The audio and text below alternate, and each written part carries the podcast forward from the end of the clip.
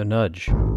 I feel like uh, this is just, you know, part whatever of this ongoing discussion that we have on the nudge with, like, how does our, how does a change in, in occupation uh, affect your writing life, you know, and mm. affect your writing, your writing schedule. Um, because uh, I'm going to be starting work hours uh, earlier at this job than I am at my current job. And so the question, the question being like, uh, how to think, uh, how to make that adjustment. But then Matt was also bringing up, like, you know, the first couple weeks of that, of that adjustment, you know, how much do you expect from yourself? But then uh, in terms of writing, but then also um, bringing up the the point that's really important for me, which is like writing is like a mainstay in your life that um, can give you a sense of stability, you know, in, in especially in times of change. Mm. Um, and so uh, it, it it's hard because you you don't want to expect too much from yourself when you're getting tired out by a new job and a new place. Um, but at the same time, you want to you want to feel stable. You want to feel like yourself, and uh, sometimes writing is the best way to do that. Mm-hmm. So um, that that's gonna be that's definitely gonna be me. The first couple weeks is like feeling like I'm uh, enjoying a new place and a new job, um, but then also uh, finding the time to. to sit down and feel like I have a regular writing thing going on, you know? Mm. Well, is Matt, are you in the midst of that uh, transition? I mean, you've now been at your work for a couple uh, of weeks. Correct. Yeah. I feel like this last week was the first Uh, normal week, like quote unquote, like because I, like I, I started and like it was right away into Holy Week planning, like the the week uh, leading up to Easter, which is, uh, I mean that, that's like Super Bowl week, like abnormally busy and chaotic with lots of moving pieces. So that didn't really give me a sense of the rhythm of what the new gig was going to be like, and and then that. Then there was COVID. I got COVID then in the midst of that, and then uh, was kind of, you know, isolated and recovering. Uh, and so then that hopefully is not going to be a regular thing.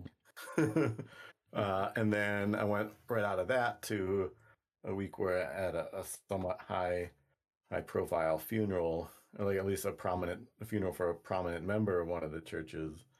Uh, And so that didn't, that was kind of also like its own special event. So last week was the first week that probably like this is prob- like a week in the life. This is going to be much more indicative. So I, I think it gave me a sense of what the rhythm could be. Mm. And uh, so I'm feeling a little more, uh, I guess, uh, yes, I feel like the transition has been made. I have transitioned to the new job, and the new the new normal has arrived as far as that goes. Hmm. With hopefully then that will give a little more writing space. My writing of new stuff has been sporadic mm. at best, but uh, uh, yeah, I... It, it was kind of one of those things, almost like like exercising, like, boy, I know I would feel better if I did it, mm. but it, it it I'm also just uh, uh, I'm just not there. Mm. So, um, mm. uh, but I think I'm I think I'm there now. I've been writing more. Uh, I think I've got a new Mister Met letter just about done. So that will feel, when I get that out, then I will be like, I'm doing it. Like, I've I'm I'm I'm living the life. I'm doing it. That's the uh, look for that this week. That's the goal. Great. All right. I think those Mister Met letters are just getting better and better. Um, like the there's a density of thought in those things that's really, really. Uh, it's it's clear that there's more writing involved in those than you see in online articles. Uh, yeah, yeah. That you know that it's like oh well the, you know you know I'm not quite sure how they would go together. If not in the periodical form. Mm-hmm. Um, and so as standalone pieces, they're just like, you know, they have four or five different thought breaks of things that you're kind of mulling over and chewing on and then lacing together. Uh, yeah. Yeah, I appreciate that. Uh, yeah, I've definitely decided like, yeah, I, I don't work quickly enough to to like do like the online weekly mm. new content thing, like. But I yeah, I think my niche can be like a slower burn, more infrequently released, but with a depth of of thought. I think that's a pretty pithy phrase that gets at what I'm going for. Yeah, they're lovely. I, I think that the, the, the, um, I brought up the weekly publication thing to Joseph, my friend Joseph, and it just kind of was commenting on the, the fact that eventually I burned out on doing it. And he's like, well, I mean, it was good for you to practice and kind of flex mm-hmm. and, and show that you have the capacity to use the, that muscle. Um, mm-hmm. And it creates something that you uh, wouldn't have created otherwise. Um, but it does feel like you kind of go to the gym and you're like, I'm going to be a lats guy for a while. Like, I'm just going to do, I'm going to do lats and I'm going to do uh, a lot of pull-ups. And you're like, I've never done pull-ups in my whole life. I've never, I, I don't lift up. I, you know, I press up or I do like, I'm a soccer kid or whatever. And then you go and you do that. And it's like, well, I mean, I, you get better at it a little bit by the time you're done, but right. by the end of it, it's like, oh God. Hmm. No, thanks. Can't keep it up in the long run. Yeah. It's not sustainable. Yeah. You got to build up to that. Hmm. Uh, I mean, if that's what you want to do. I think you have to find joy in it, yeah. too. Yeah, like, right, right. It if it's not fun, that... yeah. Exactly, exactly. Yeah.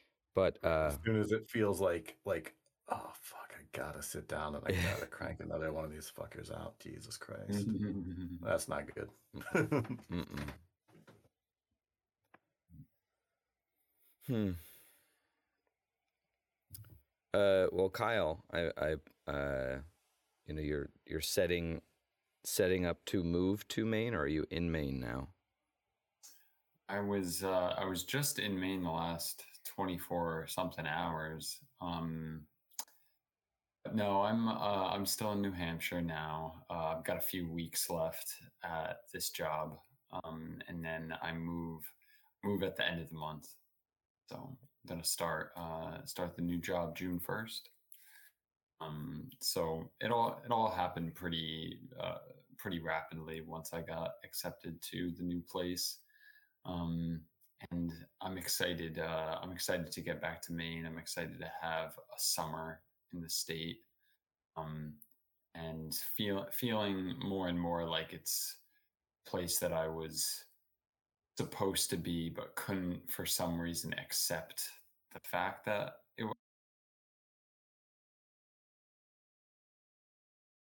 So hard because my I grew like I grew up in New Jersey, and that was my home until I was eighteen, and then came up to Maine and spent a while there, and um there was a process of feels like there's been a process of acceptance as that as my home, you know, capital H home.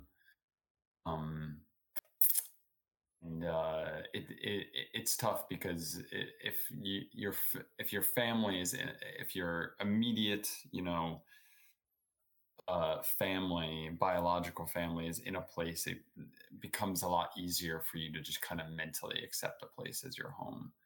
Um, but calling up, you know, doing this kind of transplanting thing, just a little bit. It feels like it requires more psychological hoops to jump through, hmm. um, more bar- like barriers of identity to break down and to build back up again, um, and more moments of insecurity, you know, to fall like in traps of insecurity that your mind can fall into, you know, thinking like, oh, do these people, you know, the, these friends here, you know, they were friend, I was friends with them at one point, but are we still friends? You know, do they, these people really want me around?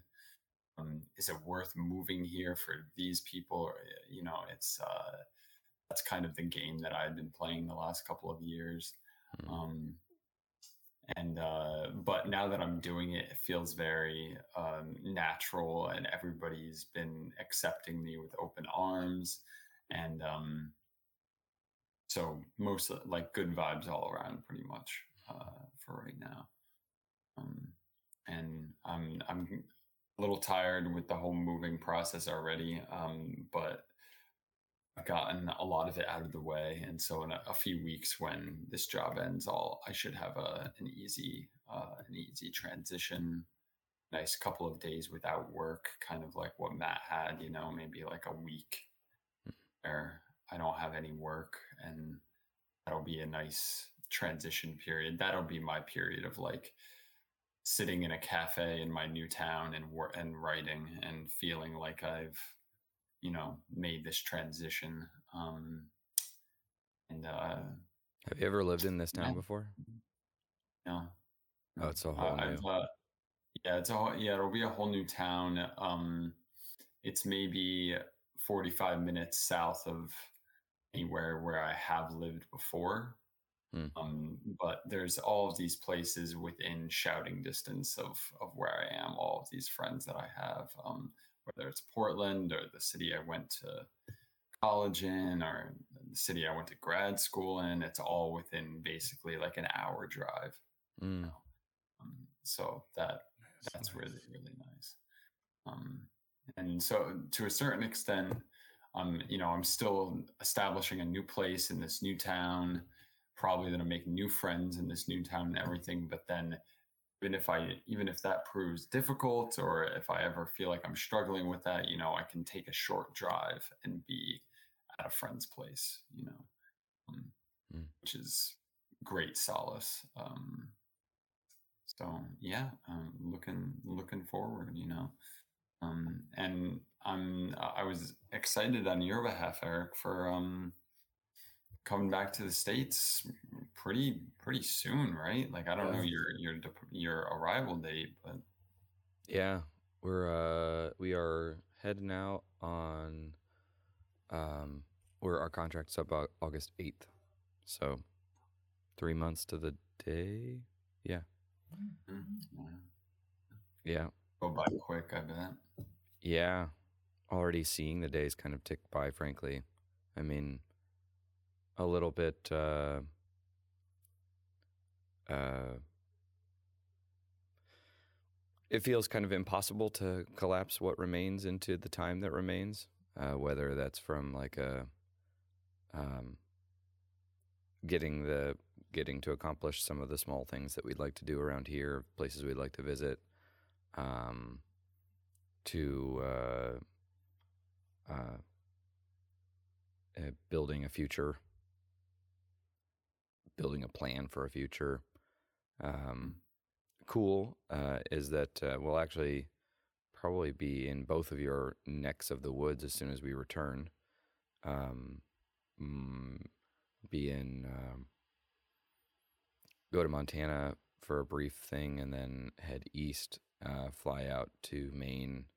Uh, actually, we'll be in Salem, Uh, Massachusetts, and then uh, we've got some friends who live in the the Maine area, so it'd be cool to connect while we're there, And then I, th- I, th- I think we're going to um, train from Boston to Chicago. Um, oh, nice. And hopefully yeah. hole up in Chicago for a couple of days. Um, oh, yeah, yeah, yeah. Uh, so it'd be really cool, especially if we could get Tim to come up for a, a day a yeah, day visit or yeah, whatever. Can, it's not far from Louisville. So, all right. Yeah. Well, yeah, we have a hole if you want a hole up here. Uh, and... Mm-hmm. Uh, all right. Yes. That'd be in September. We're, we're, we'll be scuttling back. Um, we're going to do a, a, a short trip, um, with my mom and brother who are actually going to fly out. And, oh. uh, that'll be kind of our send off. Try not to, you know, blow the whole wad on going to all the places we love to see in Asia, but, um, a good chance to say goodbye to Korea on a on a good note, mm-hmm. Um, mm-hmm. rather than a working man's mm-hmm. note. Um, mm-hmm. And then, uh, yeah, and then we basically set off on a small, it's like a month long uh, check in with the life we left in the States. Um, at which point we land at my grandma's house, which is kind of where I think things always restart. mm. yeah. Do you um do you know uh do you know where in Maine your friend is? Um, I could drum up the name pretty easy on a, a fast brain moment, but uh, right now, mm. or is she's not? Oh, what's it called? Not Clifton. Um, it's something like Clifton. That's not right, but yeah. It's within an hour, an hour, maybe, I don't know how big Maine is, so maybe everything's within an hour and a half. But uh, um, um, I think they picked us up at the Portland airport, and we drove yeah. about an hour and a half north. Okay. Something like that. Okay, yeah. Um, well, everything, everything... that you would likely go to is an hour and a half away from okay. Portland, probably. Um, however, you can drive six hours to the northern part of Maine. Like, there is that much state uh, to be in. Are there people up there? Weird. There's uh, there's people at the at basically the top, like the border of Canada and Maine, uh, but the entire like f- top fifty percent pretty much is. It's called the county. Oh. And it's just like potato country, you know, uh, what for, like logging forests and potato country. Um, I, I actually haven't even been there myself because uh, there's just, it's just astounding how little reason you have to, to go there. Um, and uh, I, I know a handful of people who are from there and who kind of transplanted down to southern Maine. Um, But there really ain't much. how's that for a how's that for a mythic space though? The yeah, I'm like the county. Yeah, the county. There was uh, I remember where I saw the little documentary guy that lived as a hermit up somewhere in Maine for yeah. I don't know, twenty some years. I, I, I have a connection to this story. Oh yeah, the yeah, yeah. Maine hermit. He uh, so I worked at a summer camp. I was nineteen. Uh, yeah, I, I I worked at this summer camp, and there was this legend about the hermit who lived on like the other side of the lake, and who would come and raid like the pantries of the mm. different camps around the lake. Mm. And you really just thought it was a myth. And then it was the next summer that he got arrested mm. and he made national news, and it was, yeah. it was everywhere. And I was like, that that's the guy who like stole from our kitchen. And then like the guy wrote a book, I mean somebody else wrote a book about it, and now it's like you just like see it on yeah you know I walk into a room and I'll just like see it on somebody's desk, you know. It's just kind of uh, absurd. That he's the guy yeah. who kind of had like the secret cave in the rock, right? The super camouflaged little Um, hideaway, and he'd been stealing from the Boy Scout lake mm-hmm. area or whatever. Mm-hmm. Wonderful.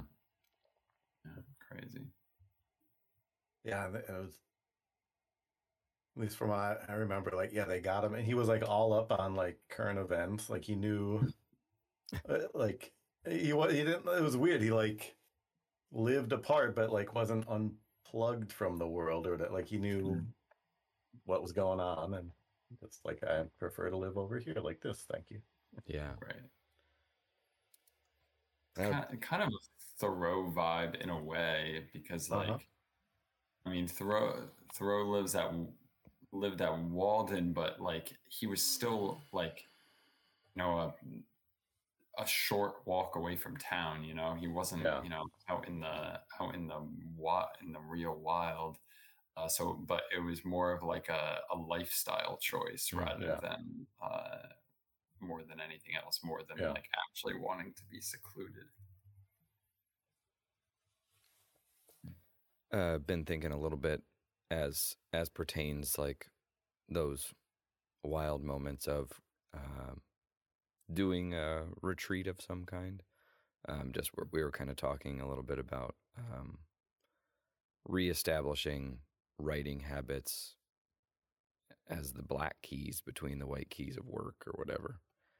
And um, uh, I think I've had so much uh, success in the past with stepping away and letting the writing ritual be the habit or be the the the rhythm of uh, of the day, whether that's, you know, the time that I finished Ugo, uh, being at my mom's for a fixed period of time, um, or even like some of the like vacate, not vacations, they were vacations, but like the traveling times in my life when I was uh, alone and on the road and um, doing three months to go here. And there's a certain like creative uh summoning that happens in that being away from uh, someone else's uh, call to work or call to do um, their dream, right? Something that I've talked about a lot with friends is uh, it's it's so rare to have a job that isn't following someone else's dream. And um, writing is kind of one of those opportunities to follow your own in a in a wonderful way. But um, as we come back, uh, thinking about, you know, is it time for another one of those? Because those do feel like such, you know, in deep minds towards the creative self. Um, because to a degree, some of it has been shelved in favor of this place, which is not hyper demanding of my um, energy, um, but it is fairly, you know, time restricting, um, and I'm I'm I'm not sure. I, I, I suspect that it is time for uh, like just hiding away a little bit and closing closing down. Um, as a general feeling, I've been uh, like I heard my own voice in my head, which isn't a, an, a frequent occurrence for me. Just saying the word withdraw like two or three times um, a couple days back. I I, I like uh, um, went to the gym and I ended up in a pretty long stretch and got this series of really like kind of demoralizing or um, um, exhausting images of like a, a, a big lion in a zoo. A uh, big male lion just kind of like uh, kind of collapsing into that the the dust that the zoo always has. It's like a like a crappy sand. It's never enough sand to actually be sand. It's just like sand over concrete, and just mm-hmm. like um, both of it going down to like all of its elbows or whatever a lion calls its elbows, um, and then just like the I don't know. The, Especially like the big older male lions have such a strong like tendency to be like, how's it going to get? I know it's strong, but man, it's not like limber in the way uh, like a a cat getting up to go to the window is. It's just like, that's a, that thing is moving a lot of mass. And I felt like that, you know, like the image came to me as I was stretching, and I'm just like kind of like going down to an elbow or whatever. And I got a second flash image of just like a, a, a low, long eroded mountain, like not a spiny peak, just like a fucking, just a brown topped, uh, like East Coast mountain. And I just, I felt fine. Like, you know, physically I was okay. I, it was a workout, but it's certainly something that, um, being here and working this way, and even the workouts that I'm doing are not like, um, jubilant. They're very like, you need to work out because your body otherwise will turn into a fat pouch. Um, Uh, because most of the food here is just like protein and fried food and a lot of like um, syrupy. Um, the, this is cafeteria food, basically. I should say. I mean, it's not it's not Korean food. It's just Korean cafeteria food specifically. And um, so I walked back to the to the um, dorms, and normally I just go straight up to the apartment or the, the dorm that I share with Liz, and it was just like, I got struck on my way out, just kind of started crying because like got these flash images plus coupled with like the feeling of like, man, we're leaving soon. Um, and like got kind of hit with a lot of weird, happy images of things that have, that have been occurring uh, recently, and people that we've met who are, you know, I don't want to call them flash friends, but because, you know, some of them have been and may remain close.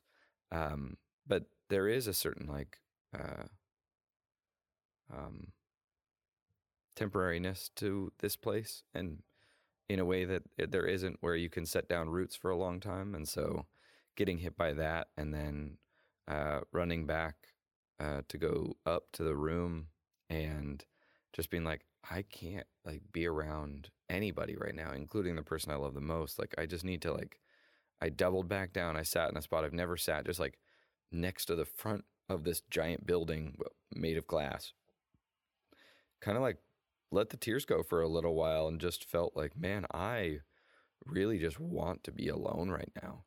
Like, I don't feel like I have been alone in a long time.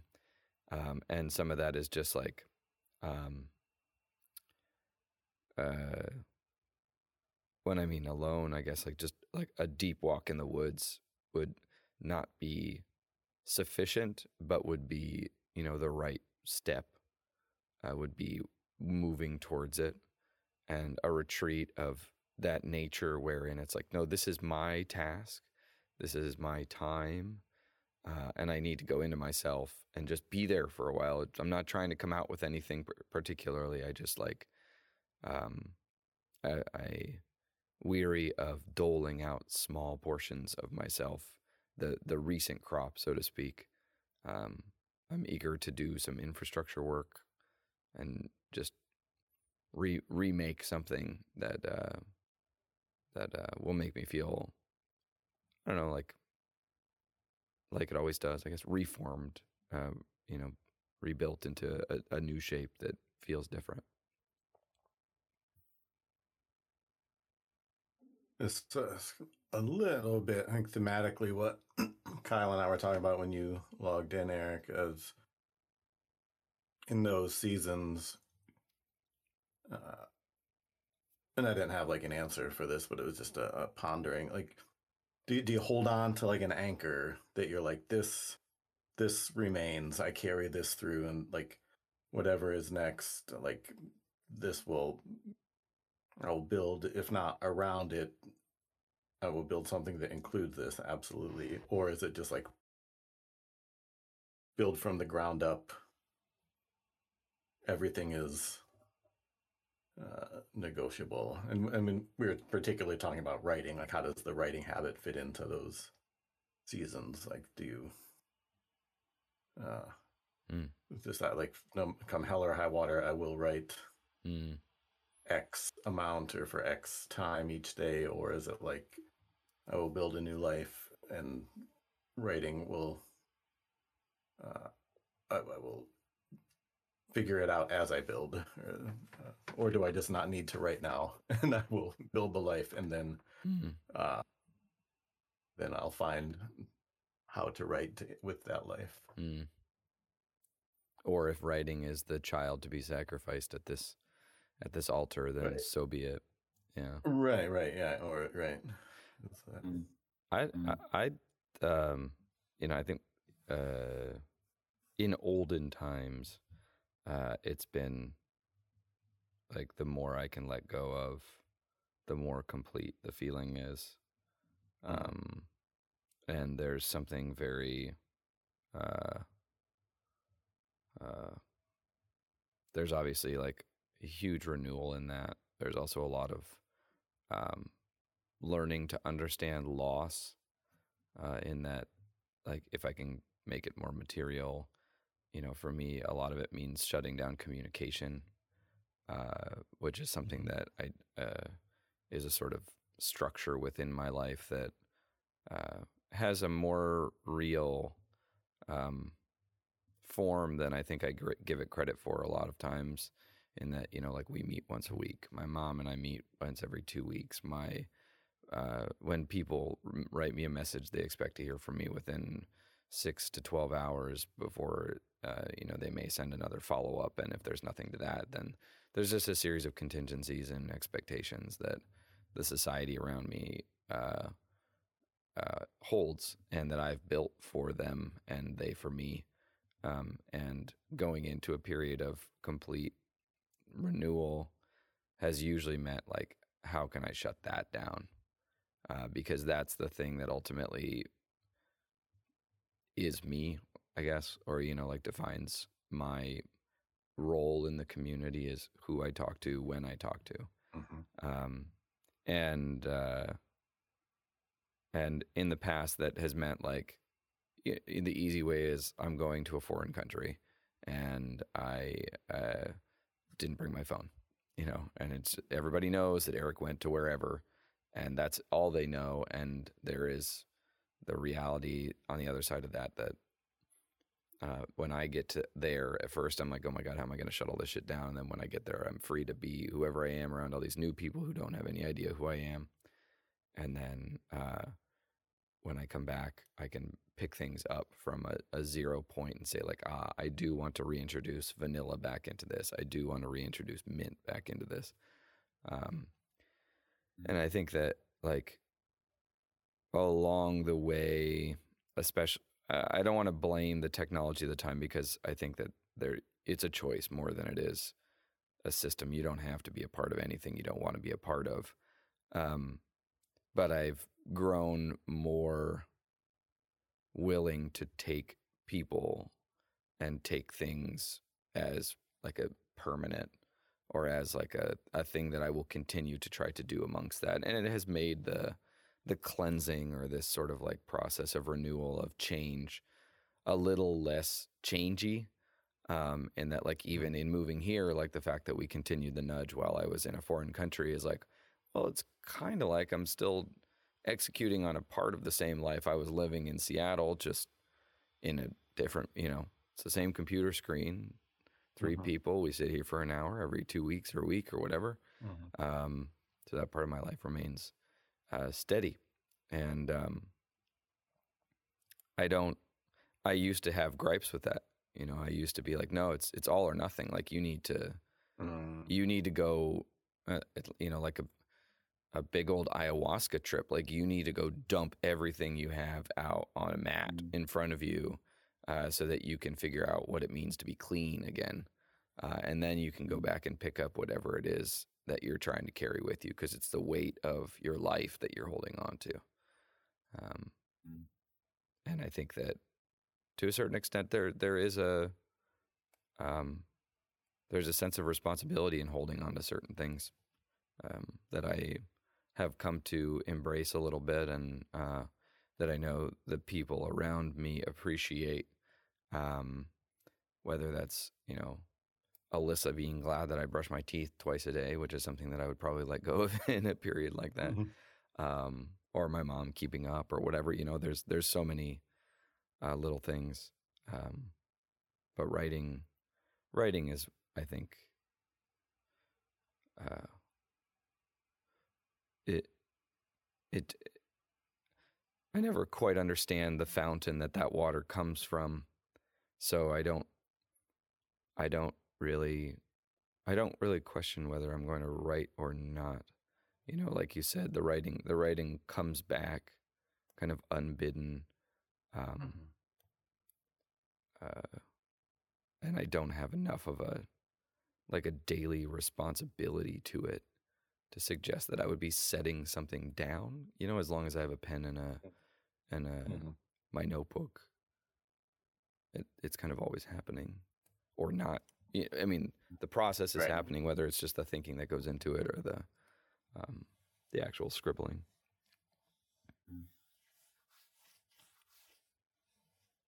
Mm. There's a lot there. It, it, like my fir- my one of my first reactions to hearing Matt talk uh, was the feeling that w- when I need to reset, or I, when I want to reset, I want to, um, I want to do that in uh, like a complete, uh, to, to have the blank slate, to have the complete, bl- uh, like blank mental slate. I, I think I've, I've personally fallen away from um, any hopes of uh, material um. blankness. Like I, I've, I, I've kind of, I've, I've gone on a, a lot of like uh, trips and voyages that were supposed to kind of like material, like wash the material out of my life, and I don't really find that useful anymore. You know, uh, whether like going to going to a new place or going on, you know, a long hike in the woods or something like that. Um, It doesn't actually um, seem to clear my mind. I, I kind of, um, I aim for more of like a uh, state where I feel like I can mentally forget the thing, the parts of my life, but still, you know, go back to the same, at the end of the day, go back to the same apartment and be around all, like, you know, all of my things. That's not, that's not to say that it's, it wouldn't be helpful for me to kind of like uh, do a material cleanse, but, um, you know, I just have not done that in the last few years. But that being said, um, with, with writing, it's kind of like w- what I want, what I want to happen is to feel such a, um, to feel absolutely blank, like I don't have to write or need to write or, or want to. Um, but then, to uh to get to a place where I remember why I was writing in the first place and why I and why I continue to to do it. Um so and and really it it just comes down to it's a, it's almost like a muscle memory kind of situation where you can kind of uh wipe clean the front of your mind, but the writing habit and the urge to do it is ingrained somewhere, and you're, you can rediscover it even when the front of your mind has been, has been cleaned in that way. Um, I, I don't really know how to properly express what I'm saying. I'm so I'm sorry if this feels like it's shattered in a million pieces. Mm-hmm. Um, however, that, that's a really great moment for me if that can happen, and it's really hard to manufacture. Um, that fe- that feeling of becoming somebody, becoming somebody new, or or moving on to something new, but then rediscovering the old grooves of uh, of your mind, and that writing is a part of you. It's not just some um, momentary, uh, fleeting desire. Uh, It's it's something that has been going on for a long time, and when that happens, when you rediscover it in that way, you're like, oh, this is why I've put so much time and effort into this, you know, because it's just it's always been, I don't know, my thing, um, whatever that means, and uh, and that's a it's a it's a moment of clarity for me to to rediscover writing in that way. I think there's uh, an element of writing that requires like openness and honesty, and having access to one's openness and honesty. And that can happen even when we're not like mechanically writing, but if we are uh, being open to the moments and the transitions of life, that's its own kind of muscle that we're exercising and our own kind of path that we're treading, so that when we sit down to write, uh, like the the path between like our hands on the keyboard and our like honest observations and assessments is is more direct. Uh, so I, I think that's it's yeah. So just practicing that is its own kind of skill. I say as a man who does not do that mm-hmm. well, but uh, am always working on it. Uh, uh, this is all brought up. Uh, well, a lot of a lot of my own stuff. Uh, I'm like wondering about the like. I don't know. That's the nature of like. Retreat, what does that mean? Like engage, what does that mean? Uh, I mean, there's like a physical aspect to it. Like physically, I take myself from this room to another room. I physically move from this nation state to another one. Like, uh, uh, but one of the things I've had to learn, uh, yeah, cause as as you like accumulate life, like partners, houses, children, or j- just like you find the place where you know you want to be. And I don't know, my my for I don't know thirty whatever years, it was like a year at a time. Like, and so if ever like anything ever got bad, I'm like, well. Three more months, six more months. Like I was always like, but what's the next thing? What's the next thing? And then, you know, I got to the point where uh, logistically it's harder to run emotionally. And like, I don't want to, like, I know I want to stay here, but I don't know how to stay here. Like I need to go somewhere. And so how to like, almost like mentally and emotionally, like, like retreat and come back, even though physically I'm more or less in the same place. Uh, and that's kind of sub one. And then lately I've been playing around with, uh, is it even really, am I really retreating? Am I going anywhere? Or am I just like, uh, am I just here, but in a different way? Well, it's not even like a retreat. It's just like, I'm here, but I'm just here like this now. Uh, uh, And is that if that's taking a step back, so be it. But I'm I'm starting to wonder if it's maybe not. Like I'm not I'm not any less committed. I'm not any less invested. I, I'm I'm I'm here. Uh, I, I I'm not like trying to distract myself from here. But I'm just I'm here in a little more passive stance now.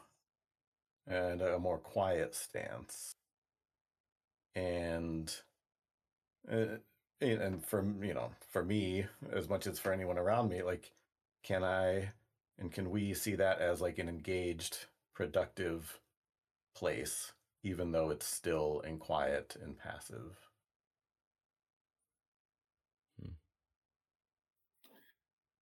Hmm. This all feels very um uh. The um the I'm sorry, uh, it's reminding me of a book by Nietzsche called "Thus Spake Zarathustra." You guys have ever um? Oh, of it, yeah. Yeah, you know of it. Um, it's it's about basically a man retreating from the mountain to the city, uh, back and forth, and um, it's striking this conversation really well because uh, it's basically an allegory for this motion between that that we're talking about, that this motion of retreat and then coming back to things and being a part of human world and society, and then kind of becoming inundated with that again, and uh, getting something from pulling back yet again and going to the mountain, to the forest, uh, and engaging in this kind of retreat. And I think about I, I think about how to do that while how to do that while being in the same place and and continue continue continuing to engage with your social circle, with your uh, supporting supporting your people, supporting your community, um, but. Okay, uh, yeah, finding ways to pull that retreat off without actually retreating entirely, you know, um, whether it is just kind of the walk in the woods on the week on a weekend, or um, or maybe kind of what you're talking about, uh, Matt, like kind of mental retreat where you be you enter a more passive state for a certain amount of time. Um, and, consigned to the fact that you might be a little less engaged with things for a while.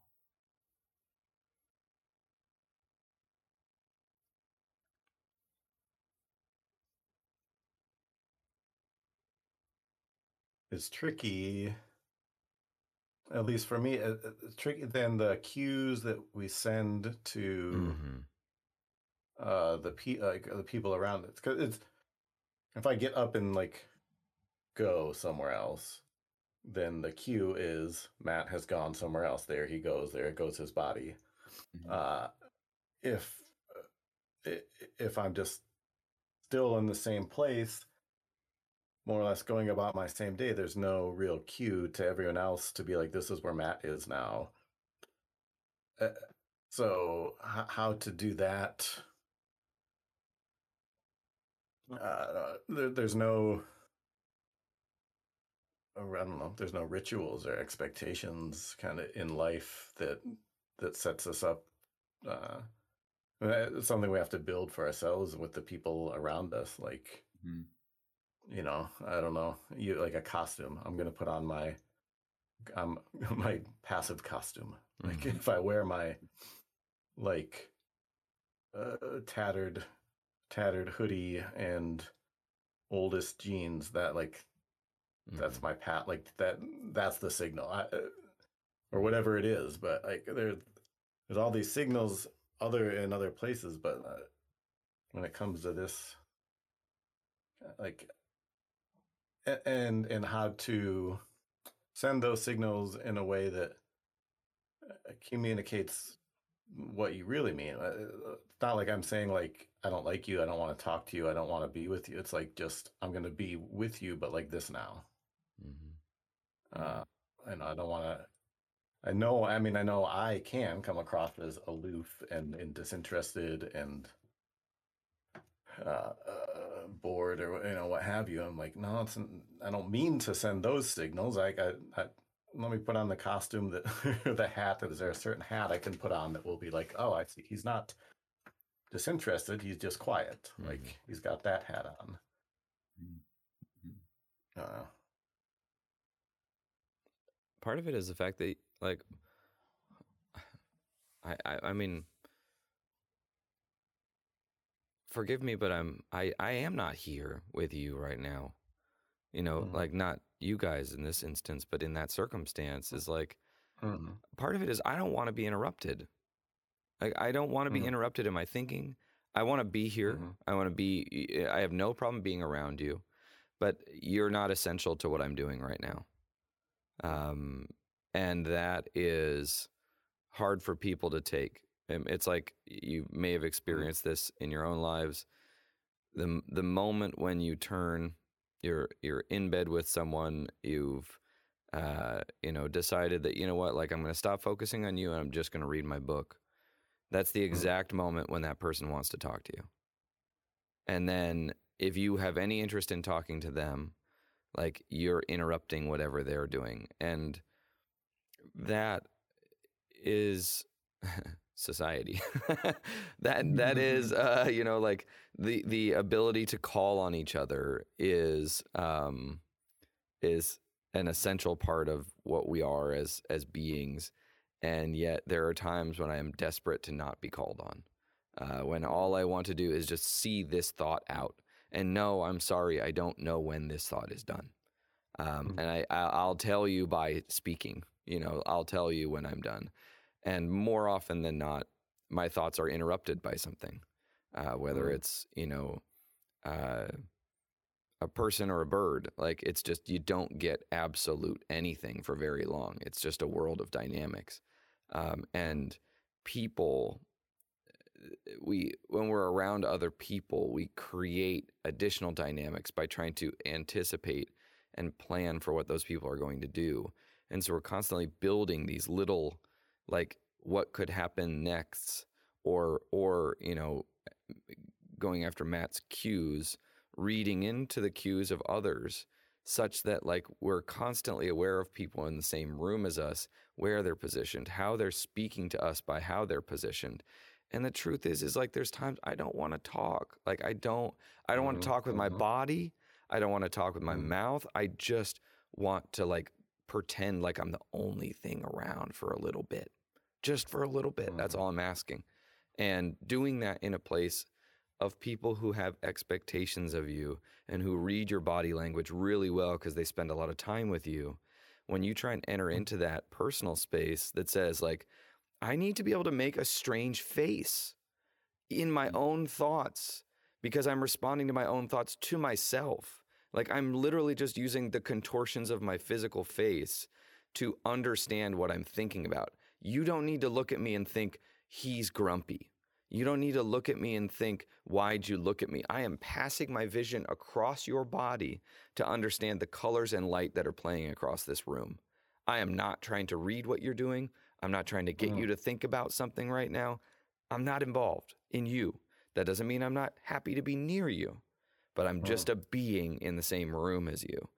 And Matt, you're right. Like, there's, like, learning how to communicate that to people requires a lot of difficult, like, surrendering on your own part. Like, for me, it comes down to, like, I don't want to tell people that I'm doing it. Like, I just want to slip away quietly. And unfortunately, the people who care who you care about you most, when you start to slip away quietly, that's when they get most worried about you. Yeah. You know, that's when boy, they're... They boy, come, howdy. Yeah. You know, I hear that. Yeah. Come on in. I, I what's wrong? Yeah. Eric, you sound like... Uh... You sound like someone who's just been around way too many people for way too long. Yeah, like, I would, well, I was gonna, I was gonna ask, and I wasn't sure. Like, it would be too, yeah, just too like drilling down into Eric. Like, have you, have you ever had like, yeah, and this seems like you're in, in somewhat uncharted water. Like, you have, this is rare that you've had like nine months of like sustained daily schedule keeping people. Like, that would fucking kick my ass. Like, like that I would be, I mean, I had two days, two days of like talking to people. I'm like, get, mm-hmm. nope, get me, mm-hmm. get me to my chair by the shelf. Like, mm-hmm. yeah. When, uh... dude, I mean, I live in a dormitory, you know, I, yeah. I share a single room with somebody who I care deeply about, but then we go to work in the morning with the same people who I was in the dormitory with. It's like being on a fucking ship, you know? You're yeah. like, you're like, where, yeah. where's the, you know, do I have to jump into the sea? Is that, is right. that what has to happen here yeah. to get some fucking quiet? Yeah. And well, so in the book, oh, like a, oh, sorry. No, no, no, no, no, no. no. I'm just lamenting the same fucking point. Well, that's, but then like the retreat you have, I was like the quiet, like, oh, let me just quietly. And then if someone's like, oh, what you reading? Mm. Well, when when I worked at a boarding school, I remember feeling that way. And then I, I didn't share my room with anybody. So when I was in my bedroom, I was just on my back on my bed, staring at the ceiling. Like I didn't, when, when I was on break, I didn't read. I didn't do jack shit. I just laid there, and you just needed that time to feel like you were in, you were somewhere else. You were in a cocoon, or, you know, on a, a ship in the open sea, just far, far away, you know. I mean, maybe this resonates uh, for as far as like bringing it to writing. Uh, like one of the uh, in the last six months, like the people I'm closest with, and and like my relationship with them, there's been a, some variation of a theme of like, we we don't feel like we know what's going on with you. Like, what do you like? What's in your head? You're just kind of like closed off. And like one of the things I want to be like, yeah, read read my fucking essays. Like that's what's going on. Like I, I literally write it and put it out there for the whole world to read. Like mm. you you know, like that's mm. what's going on. Like I'm churning through that stuff. I'm I'm I'm. Somehow sift, I don't know, like, mm.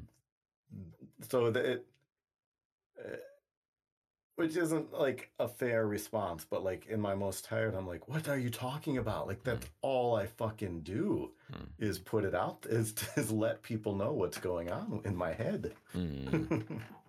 I, I have a, a feel, my, my feeling is that, um, it's like we understand, uh, you know, I don't, I don't do this that much, but we understand that our writing is uh, used used in part for thinking, and that it's uh, a rendition of our thinking in a way. And yeah, if you want to know what's up with me, just read what I'm writing.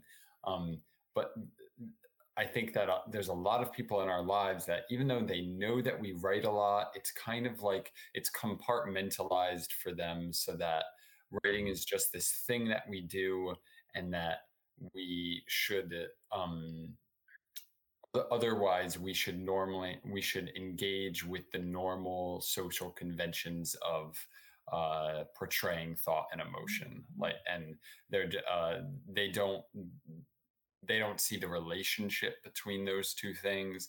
And um, if you were to say like, oh, just look at my writing, they might, Ge- their genuine response might be like, oh, I just thought that was something you like played around with in your spare time. Mm-hmm. You know, I didn't, uh, I, they wouldn't think about it in that, um, uh, as a legitimate form of like expressing thought to other people. Mm-hmm. I laughed because like I, I'm at, here I am at forty-five, and I think I'm like, this year is really the year, like, I think I need to learn how to normally express thought and emotion. just, just like basically, like, I just think that's just a basic skill. Like, I don't know how to, people have these things called conversations, and they expect you to have, and so it's either like be hopelessly like uh, uh, the Maine hermit, like right on the edge, come in and forage and get what I need and go back, or like, oh, yes, the normal conventions of thought and emotion. They have always eluded me. Like, I think it is time to, to figure that out a little bit, just a little bit. I, I, I don't think that we actually have that great of conventions. And mm-hmm. a, lo- a lot of it is, you know, lines of communication that you have to forge yourself with every individual person that you meet. So it's not, it's much easier said than done. Well, and I, I, yeah, I don't know, like this is uh, getting a little dicey in particular, but there, there's something about having a, a partner or an intimate or a close uh, that knows you in that way. Like you're that first, you're not like Eric, the writer editor, you're like Eric, the partner, and I'm Matt, the partner. Like, and so I also understand when I'm like, just read what I fucking wrote. They're like, everyone gets that. Mm. I want to get mm. like th- like that, like doesn't do it, because everyone who signs gives you an email gets that. Like, mm. uh, ha, so ha, uh, God knows I don't have a good answer for that, but that is its own particular mm. set of expectations, and uh, that is its own energy uh, that is in the mix. That I, mm. I don't know. It, it, feels that somewhat of a writerly cliche of like the writer that just needs to go hide from their family and, and while they're working, and uh, there's there's uh, cliche for a reason. Like there's certainly that's certainly part of it.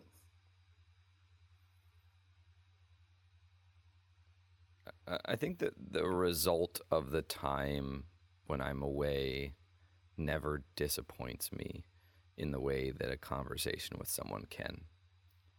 Um, mm. There's, we were talking earlier about honesty um, as regards writing, uh, and I think the another word for me that comes up is tenderness. Um, mm. That uh, uh, there's a way of slipping into a sentence and thinking through a thought on the page that is both of those things um, at its best. Um, and um, so often in conversation with people, um, those things are um, not given due time. And um, whether it's something as simple as falling into a conversation who really does, with someone who really just doesn't care about you too much, and doesn't know you very well, and so they um, they don't pay attention to your smaller cues. You know, the more intimate you are with someone, the more they can read you, and the more the the less you say um, carries more weight uh, and can give more, um, which is something that in writing I think we find almost exclusively is an intimacy, because it's just a back and forth between you and the page. And um, when someone picks it up and reads your work, uh, they don't actually approach it with that same degree of intimacy. Like they would approach their own writing that way, but as a reader, it takes a while to fall into something like communion with the reader or with the writer. And um, so when someone reads it, a sentence that you've kind of sat with in the way that you've sat with your own thoughts, they don't pass that time, and then they can't actually pull what you put into it in the same way. So though you've gone and delicately put down these things that personally you took time to really come to, they can't do the same drawing out. And so the exchange is not one for one. Um, mm-hmm. And and that that doesn't mean that they don't have their own personal catharses, but it's not the same as a one-to-one relationship that a conversation would. Um, and so when loved ones read your work, the the longer the work doesn't matter. It's, you know, the shorter the work, it doesn't matter. It's so much about how they approach the work.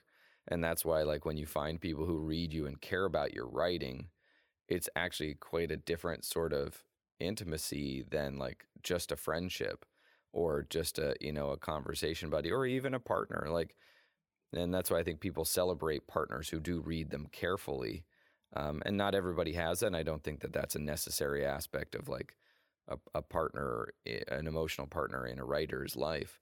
Um, you do need that person, you know, like I have you guys. When you read my work, I feel read, you know, I feel read in that you you know what I put into it. You don't necessarily, you know, have every thought, but so often the way you respond to it can see the line of thinking that I was on, uh, whereas someone else goes in to experience it, someone who's been recommended it as a thought piece or who um, uh, is there to support you because they love you as a person. Um, they can kind of, they experience it more like an amusement ride, um, rather than, you know, as a as a route on a map that they can follow themselves. Um, and uh, I don't know. I, I think that, like, the the desire, the itch in me to uh, step away, withdraw, retreat, um, has a lot to do with the fact that the conversations that I'm having with a lot of people are similar to the to amusement park rides, um, as opposed to uh, trying to follow a map together. Mm-hmm.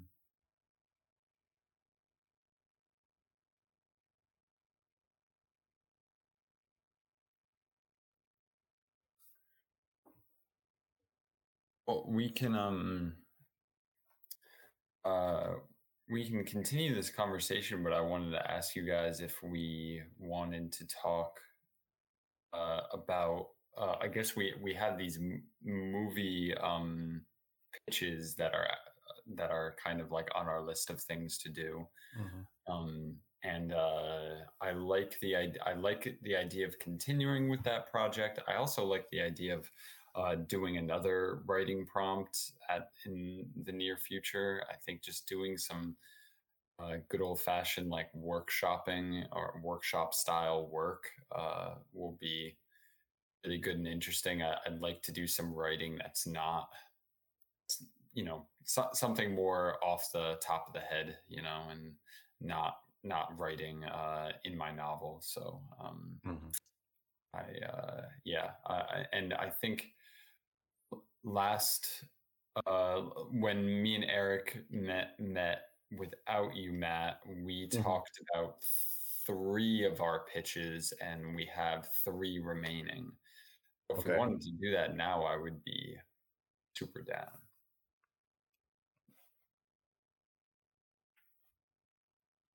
I'm in. That, yeah, that works for me. Yeah. Yeah. Yeah. Awesome. Oh, very cool. And, um, We could talk, we could, uh, we could also like talk about yours, Matt. I know that they were just kind of like beginnings of stories. Uh, yeah. Let me see what you guys do. Uh, I definitely want to, would want to take at least a look. I don't even remember like, mm. like, what the, like I have a sense. Should I remember I... liking, I remember liking the project. I remember thinking these are fun. Mm-hmm. I remember thinking these are short stories, not movies, but I could, uh, mm. so, but I don't quite, it'd be its own kind of project to look at something that I wrote that I have no recollection of. Yeah. But why don't we, I mean, I feel like you guys did the work. Uh, why don't we just continue what you were, what you did last time and finish that out. And then, uh, we can revisit mine later, or or they can just go on to live as short stories or something else. But uh, yeah. I, I, yeah, you should um you should check out the one that we recorded just with us, because we talk about some of the stories that were your ideas that we turned into. Yeah. Um, oh, nice. All right. Into into things. Sorry, I'm distracted looking at my, trying to find yeah um, this in my email. Um, I'm trying to find yours, Eric. I don't know where I might have saved it. Uh, I don't even know what to search in my email right now. Just, uh, let's see here. You found you found yours? I found mine in my drive if you want me to, and it's shared with you. Okay. Um, I can send you the link again though. I think I can find it. And I'll send mine over. I think they're on this computer. Oh, they're on this computer. What was the file called? Do you remember? Mine? Yeah. Uh, no, I'm looking it up right now. Yeah. Uh, three plots. I think that that seems right. Three plots. I've got it. Did you find the email? Yeah, it's called Plot. Yeah. Great, right? Uh, it's a tough one to find. Shit. Subject is plot. All capitals. Uh, I'm going to just send this. Matt, did you find this? I found plot, yeah. Okay, I'm the only one who's not finding it. So I'm just going to grab up my P D F here. I delete emails so fast. I'm just like, I can't bear a uh, a cloggy inbox. Uh, Saturday, April ninth. So if that helps. I, I think I'm just going to... All right, so we covered... I think we're on... It's Eric's turn. We covered Eric's first story, Rot, which right. was about, um, which was based off of your pitch, Matt, about the farmer's market. Right. Um, yeah. And then we covered two of my stories. So we're on Eric's okay. second. All right. Kyle, can we just do a quick reminder of what the stories that we covered of yours were? Yeah, so um, the first one was the Cliffside Hotel, and that was based off of Matt's pi- original pitch about uh, a world without power, and a man obtains the last screenplay. Oh, that's right. Um, and uh, and then there's a second story with a woman who's uh trying to have like a career and and things of that sort, and they get mixed up together, and I turned it into um well I guess just go back and listen to last episode if yeah. you want. A description of that yeah. it, get, it it gets crazy. And then um and then the next one was my original pitch, which I turned which I expanded uh about a kind of like um in in-game currency that becomes the next big crypto uh, trend, and these people who are playing the game suddenly find themselves in a position to obtain a lot of money if they uh, if they obtain a certain gold-producing item in the video game, and so they they're kind of chasing after this in-game item. Um, And me and Eric had a really interesting discussion about how this story could turn into like an in, like a brother-sister narrative. Um, a lot of interesting ways to expand it beyond, you know, this idea of the video game. The the, the game kind of keeps on receding further and further into the background. Um, and I, I've actually had like a lot of thoughts about these stories since our meeting. I listened to the podcast episode, and uh, there's a lot of interesting stuff that could be done with them. I think. Mm. So cool. We've got just got one more. Uh, I guess I'll, I'll read first. Kyle, then Matt. Close the belongers down. Sure. Yeah. That's good. All right. Um, the prompt was: a couple begin their second marriage by visiting Salt Key, the tiny, barren island with only a few hundred inhabitants. A storm hits, ferries are canceled, services stop, hijinks ensue. The Belongers. Salt Key is a small island not far from Turks and Caicos in the Atlantic Ocean. Its center is a large crater of salt in which the ocean used to rest, but which has since dried up. Cubes of salt were quarried from it by slaves, and now only Grouch, a lone Salt Key resident, makes forays there. Bouncing through rough waters come Marguerite and Tom, on a boat they have commandeered in order to reach the tiny isle. They are soaked by the huge storm they ride through, and their pilot, Manny, helps them attain accommodation, but will not return to Turks and Caicos himself that night. They undress and change into dry clothes, taking a dinner of nuts and a slice of cheese when it becomes apparent that nothing is open. This is good, because Tom is missing his wallet and becomes convinced it is on Manny's boat, though Marguerite disagrees.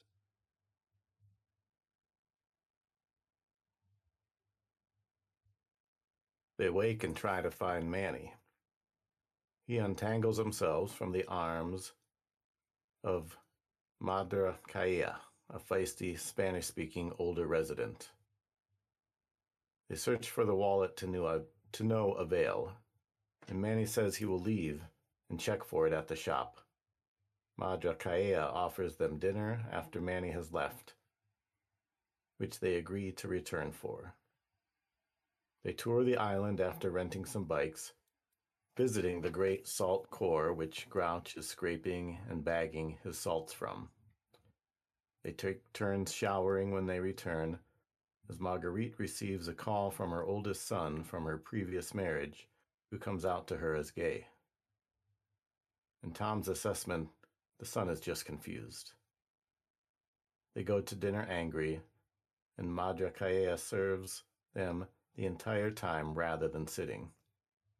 A beautiful dinner, but she expects four hundred fifty dollars at evening's end. They find a way to pay her, but by night's end are exhausted and sleeping apart.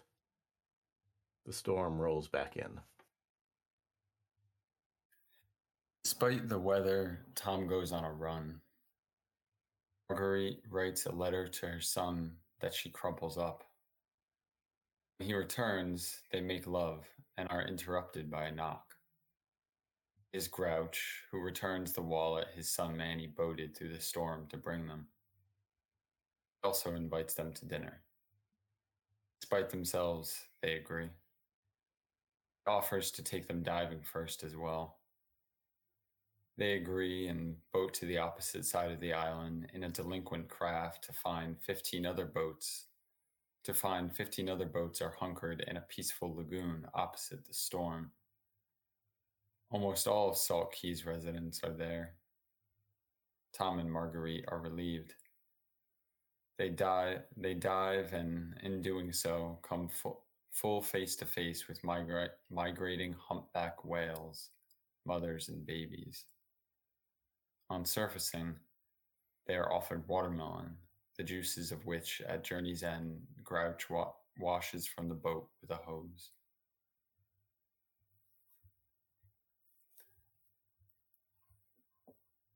I, I really love this... Uh, this pitch for like the the sonorous aspect of of it, the prosody, um and that being said, I do not want to see the movie. I want to read the short story, you know, like that's my overwhelming feeling. Uh, obviously, like Could I'm sure it could be made into a beautiful movie, but my first instinct is like, why not just write this as a story? Because it's so, the tone is on point. Um, I don't really want I don't really want to see any of this because not not that much of it is very visual. Mm-hmm. Um, the, the salt flats, I w- you know I'd like to see I'd like to see the ocean, but then the actual interactions between these characters, I'm so much more interested in just getting the very particular vibe that the narrator gives us by describing them, uh, rather than seeing these two people at a table pissed off at each other or something like that. You know, that doesn't sound ex- particularly pleasant to me. Um, that's just my my my first feeling. Mm. I mean, I think it. Uh, this is what I don't know enough about uh, names of in the movie, but like the right director, the right cinematographer, I, I, and I'm picturing like really like saturated colors and and like really lush kind of uh, photography and framing. In which case, that's like the scene of them at dinner, of like the light just right, like the colors, the rich fabrics that they're wearing, uh, like a, a print kind of just off to the side uh, on the wall behind them. That the third time you watch it, you're like, oh shit, that print, it's all watermelon. Like I didn't realize it. Like, uh, uh, like. Stuff like that, like uh, I'd, I'd be curious about like what, yeah, what are the motifs that the the director mm. and would carry throughout. Mm. That's interesting. I, I I was picturing a much more tone feels kind of dry. The the, the storytelling feel feel feels dry at moments. So I was kind of imagining a dry image, I guess, and and uh, the colors very toned down and very simple and sparse. Um, per- perhaps in order to tell this story visually, you would need something with a little bit more flair. Mm. Well, it, it could go back and forth. Like the, there could be one subplot that is told in more toned down, and then another like. Uh, you know, I think. Mm. Uh, yeah, uh, Tom and Marguerite, like. That's told with more lushness. The the the large crater of salt, that's probably a washed out shot. Like mm. Grouch is there quarrying, that's washed out. Could play with like what happens when those worlds combine. Like you have this washed out Grouch washing, but then this pop of juices on the boat. Like mm. It'd be interesting uh, as that, as the world filled out, what what stays in the washed out place, what stays in the vibrant place, how do those go back and forth and that play with that tension? I'm picturing, this, oh, yeah. Yeah. Sorry, um, I'm, I'm picturing the shot of the whales being a kind of a big moment in terms of um. maybe a sudden uh, a sudden splat, like when the camera goes into the water, it, for some reason it being a big moment, like uh, maybe we, uh, uh, I don't know, everything suddenly being blue could somehow kind of strike us, you know, and really be a slap to the face all of a sudden. Uh, we're not hearing any, you know, every all the sounds are muffled and we're um, hearing the, the songs of the whales, and um, I feel like that could be stark contrast to the rest of the film, and mm. thus kind of portraying the emotional weight of the moment. Mm-hmm. Yeah, I do think that that um, it's interesting to think about in terms of mm, that, like the shot level detail of it. Um, The, I think you're right to pose that as a potential huge jump. I think the dinner, you know, being like really tight shots on mouths chewing and dishes clattering and like the chaos of Madre Caia's house, like not even getting it as like any sort of pullback, but like just like you're on the living room floor with a bunch of like homemade blah, blah, blah, you know. It's just this very, like, because it is a, a, a barren landscape, right? Uh, a salt flat island in the middle of the in the middle of the ocean, um, that could be just like a thin horizon line, right? With two people sitting on a beach with no other tourists. This isn't like, you know, Coco Cabana.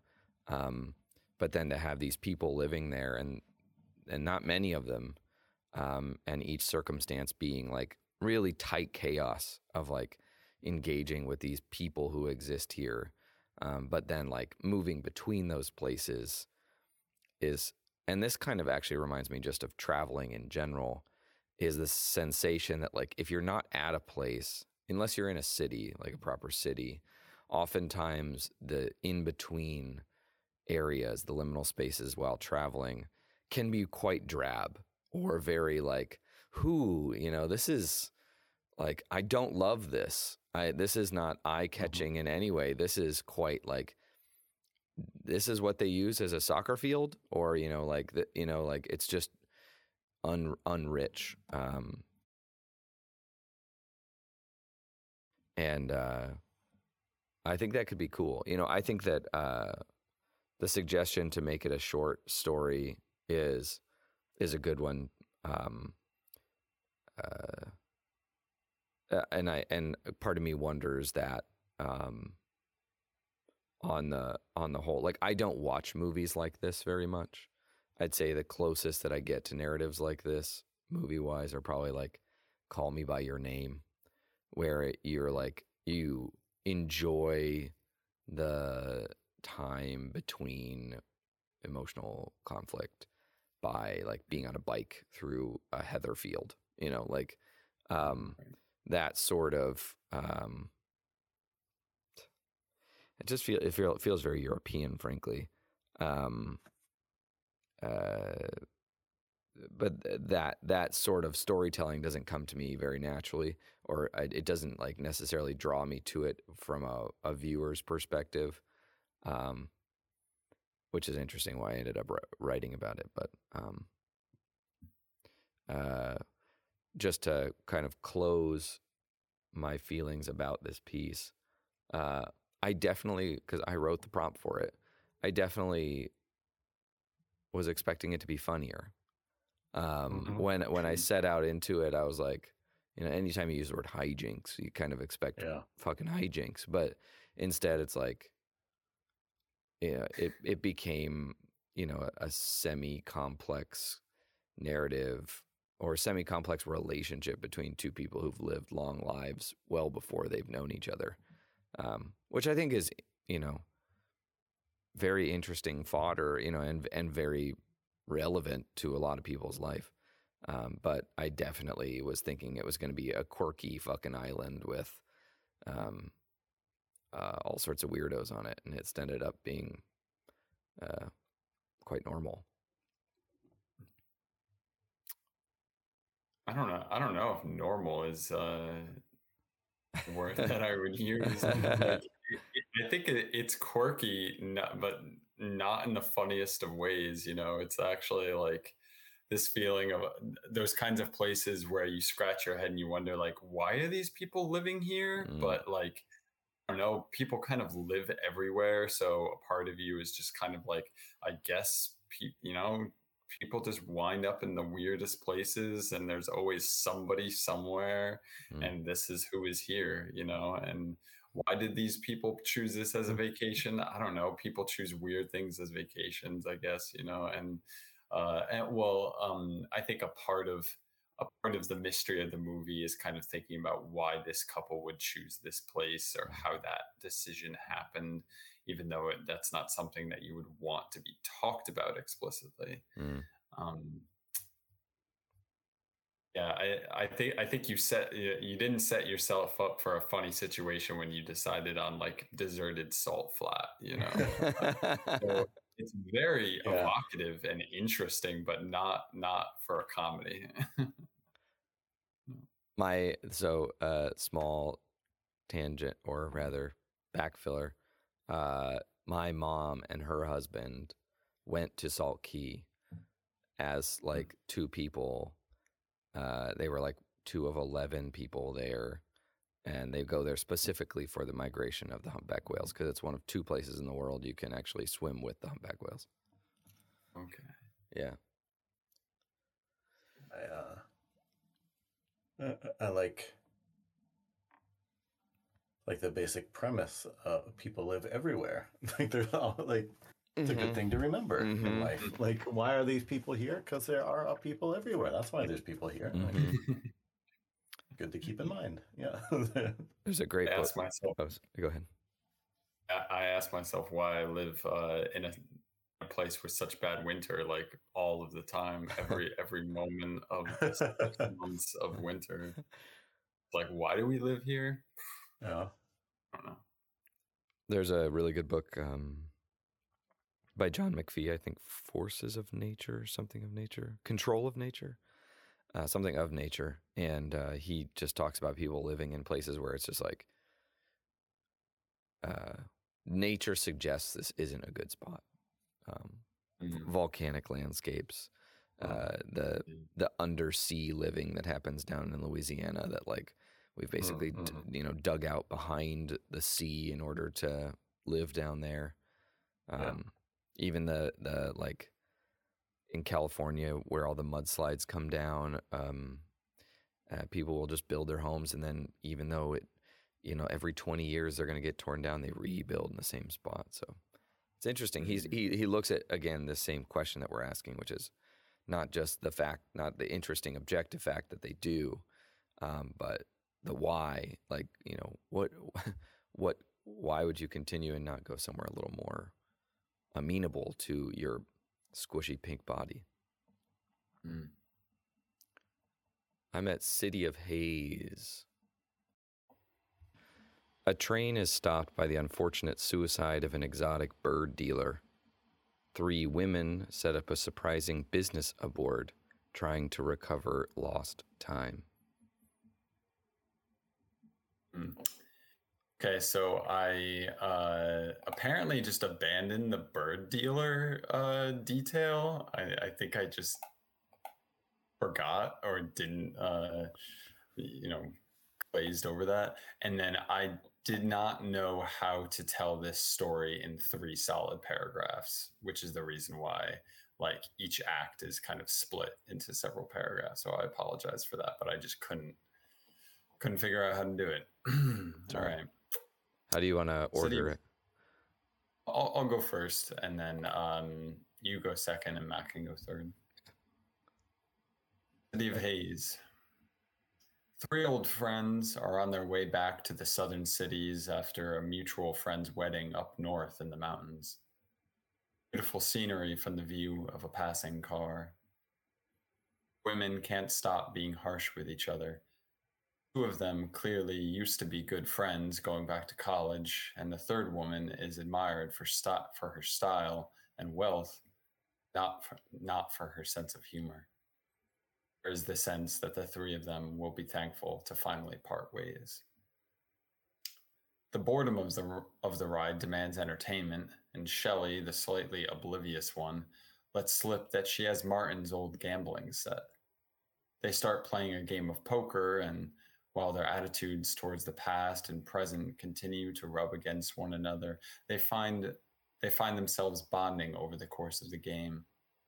Some gentlemen, some gentlemen are eager to join, which works to inflate both their tensions and their joys. In the end, the men leave them a dealer's cut, which temporarily smooths everything over. A sudden commotion. Somebody on board has leapt from the train and died. Strange birds are loose throughout the cars, fluttering madly through the corridor. The train is stopped, and for a moment there's anarchy.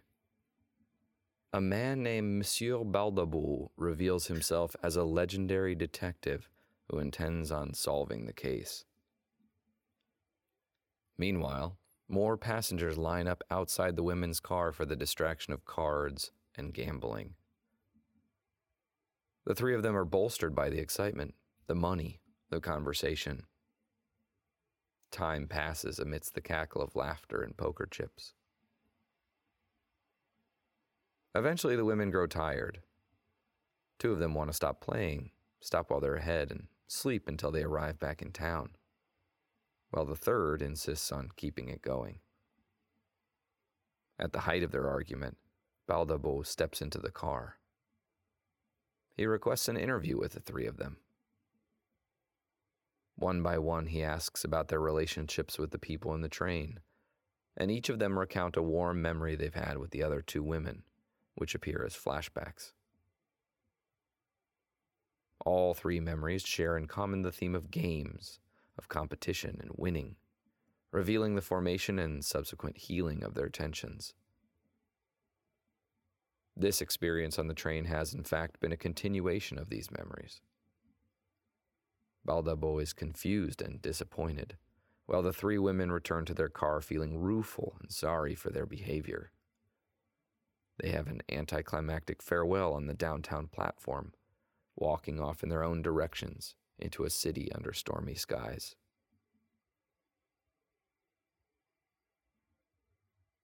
At some point in the future, the three women meet up for lunch at an upscale restaurant atop a high-rise, hoping to rekindle their spark. The meeting is on the rocks. They are each resentful of the lives the other has continued to live, until one of them mentions those games played on the train, the crazy suicide, and the absurd little detective, and they are joyous in reliving the experience. Suddenly a man rushes inside from the balcony, hair disheveled and eyes in terror. The pianist stops his aria, and people gasp. "Someone's been murdered!" he shouts. A man calls for the doors of the place to be guarded. The killer couldn't have gotten very far. Three women look at each other in excitement and happiness. What a charming little piece. Oh, that gets at a lot of stuff. Oh, I like that. Oh, wow. Thank you. Hmm. I th- I think that that, that kind of hits at what something that we talked about last time, Eric, the, the sense of like difficulty with writing these things, mm, that you you want to fill in the gaps and, and keep on writing in order to answer some questions. And I feel like here I just needed to keep to at least allow myself a little bit, you know, I needed to put some things into words um, in order to sound out what was actually going to happen, because it was such a, it was such a mystery to me what was going on that I needed to, uh, I needed to explain some things to myself and see them in the words, you know. I I I would pay good money to see what the particular looks the three women have at the end. Like mm. like this, the right the right actors could like just all uh, give just enough, like it wouldn't be like bursting with excitement and happiness, but it would be these knowing looks. Try, like uh, that would be pretty exquisite, I think. Mm-hmm. Uh, so leaking out with uh, opening the door possibility to what comes next, but but we don't get to go through that door. We just know that it's there. They're going to go through it. It has a. Uh... a little bit of an Amélie quality to what, like physically in my mind, uh, especially because there's seems like there's, um, the, there's pretty major sectioning, right? You've got this introductory scene in which they're just kind of watching. It feels very separate. In fact, I didn't even picture them in a train at first, just misreading it and, and picturing them on a road trip south. Um, or north. I don't remember which direction they were going. Um, and then realizing, ah, they're they're in a train car, and then looking at the scene, they're kind of talking, they're having this sort of like growing awareness of how their relationships will will be and will end or not. And uh, and then obviously the uh, inciting incident as this guy throws himself from the train and all these birds go everywhere, and so begins the case, the body. And uh, along pops Monsieur Baldabou, and um, that he's revealed as a sort of um,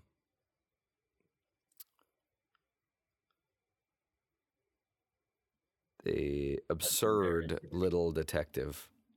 Um, makes it even more exciting to imagine uh, the uh, like the investigation, and I could see them being these like very staged, like interviews with different people on the train who we've either seen come through the gambling room, um, having paired interactions wherein like, you know, the detective, they're upright and like answering questions with the detective, and then like slovenly and throwing chips at the table with the ladies. There's just like a lot of heaven, hell elements and just kind of like people in the face of order elements. Um, and then, uh, of course, like l- looking at like, picking pigeon, you know, feathers off the off the train wheels to try to find the blood traces and all this sort of stuff could be very interesting depending on how the camera could move, because by my reading, they don't really leave one room. You know, the ladies don't ever leave. And so the camera, you know, if it's to be focused on them, would never have to. But obviously you have this um, alternative sort of like uh, anticlimax in that we don't don't find anything out, but um, reveal towards the end. It's cool. It's very, very cool. It's weird. Mm. It reminds me a little bit of um, in like the way I would shoot it. It reminds me of Patriot, um, not The Patriot, starring Mel Gibson, but a a show that was out on Amazon Prime, which is one of my all time favorite shows. It's called Patriot. Uh, one of the actors is the guy from Lost, John Locke from Lost. I forget his Terry McGilliam. Terry, oh, yeah. uh, he's a dad in it, and it's about a really, really like. Um, uh, no longer interested in being part of the C I A agent um, who's just like, do, there's no real way out for him, but he has to execute on this job. And it's very dark comedy, um, but fascinating, uh, fascinating storyline and uh, very interesting uh, cinematography as well. S- shot in like uh, Luxembourg and uh, uh, some really interesting places. It's worth very much worth watching. Well, I will bookmark that for sure. Yeah, I, I, I'm just reading through this again. Like, yeah, there's like the overstory and the understory, and like the understory is like this question of like, can we stand the lives we are actually living? And it's like these women, it just comes across, seems like they really can't stand the lives that they're living, and. The comp- the themes of like competition, comparing, resenting, like th- those coming up. And the only time, at least as from the information we have, that they're really content is when this like abject, like abjectly terrible thing is happening. Uh, I don't know. I thought that that is just so particular to them, and I think so so broadly applicable to hmm. to. the human condition, like, hmm. uh, I, yeah, I don't know. And uh, it would be an interesting project to, uh, because ultimately at the end of this film, it's kind of like uh, it, it could be seen very negatively in in terms of like. Human nature, like you said, like they're only happy when this absurd thing happens, or that mm-hmm. they're only they only feel brought together, or they can only uh, forget their problems. Mm-hmm. Something so crazy happens, and but to to create a film where that's the ending, but you it's lighthearted throughout mostly, yeah, yeah, or yeah. it has lighthearted notes, and yeah. so the tone of this would be. Yeah.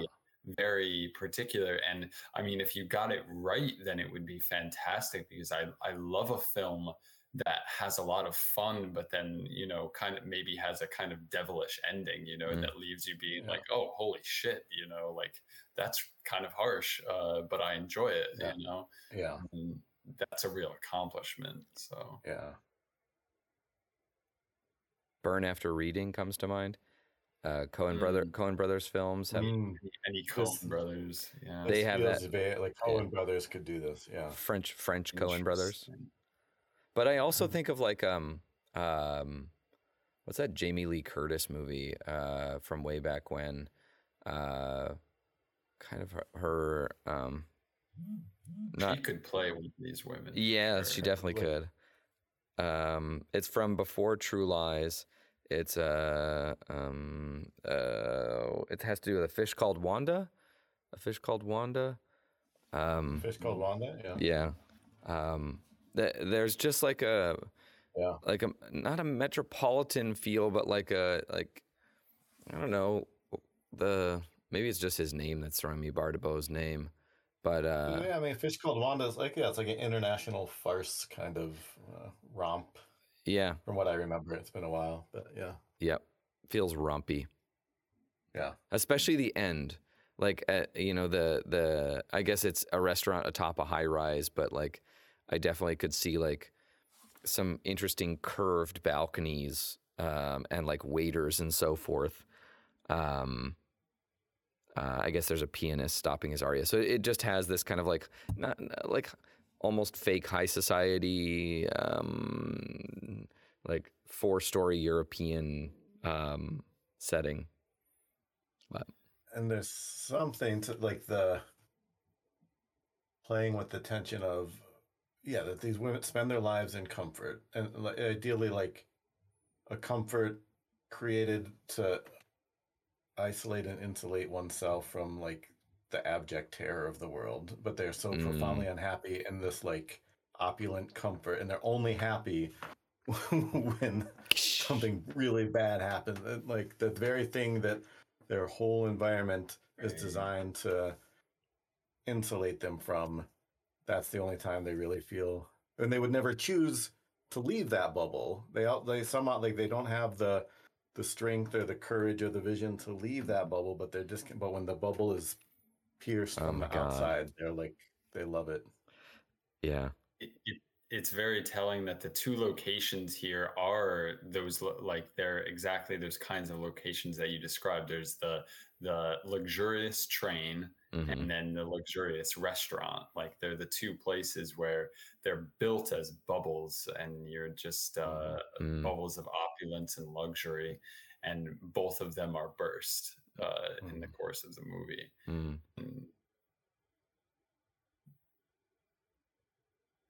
And, uh, and, and what I was, uh, I, I was actually picturing, like, I wasn't picturing our, um, for whatever reason, or reality, like I wasn't picturing this taking place in a real mm. city. Like I, mm. in order to strike the tone and the, uh, the, not the atmosphere, the, uh, the aesthetic that I wanted, I needed to mash together, like as if, um, continental Europe existed in a, in like, California mm-hmm. or some like mixture of California. So they were, they were in, they were going to a, a wedding that was in like the Rockies, and now they're on a train down back to the city in like, in, in like Southern California. And, uh, and, but then like the, the, the train and the, and the restaurant are kind of like this old, like old New York vibe almost, uh, in terms of, in terms of that type of luxury. Mm-hmm. Um, and for, uh, and nothing, nothing in the prompt made me particularly think of something otherworldly, but, uh, as the tone and atmosphere came together in my head, there was just nothing that matched it in reality. And so mm-hmm. I kind of just had to make something new. Mm-hmm. Cool. That's very cool. Yeah, I like it. Let's, uh, um, final. Yeah, I guess like, we, might, we might as well finish it off. Right? Do you want to just yeah, close it down? Finish it off. We can, we can go quick. This is my least favorite of yeah. the. Uh, All right. I, I, I've been like, uh, I've been wait anxiously awaiting this one. I kind of love it. Oh, for, God. Mm-hmm. Uh, Uh, it was it was my pitch uh, originally. Well, I, I just killed the. Honestly, well, I won't I won't do any prefaces. Um, I'll just read the prompt, and then uh, we'll go me, Matt, Kyle, finish. All right. Um, when a longtime assistant to an old vampire arranges for someone to perform the merciful deed of ending their master's life, all three end up on the run from a group of bloodthirsty vampire hunters who make their business draining wealthy vampires of all worldly assets. Vampires. Uh, I ended up calling this Lifeblood. Dwayne Carnegie is an ancient vampire who suffers a terrible condition. Both of his incisors were forcibly removed by a Turkish mob in the sixteen hundreds.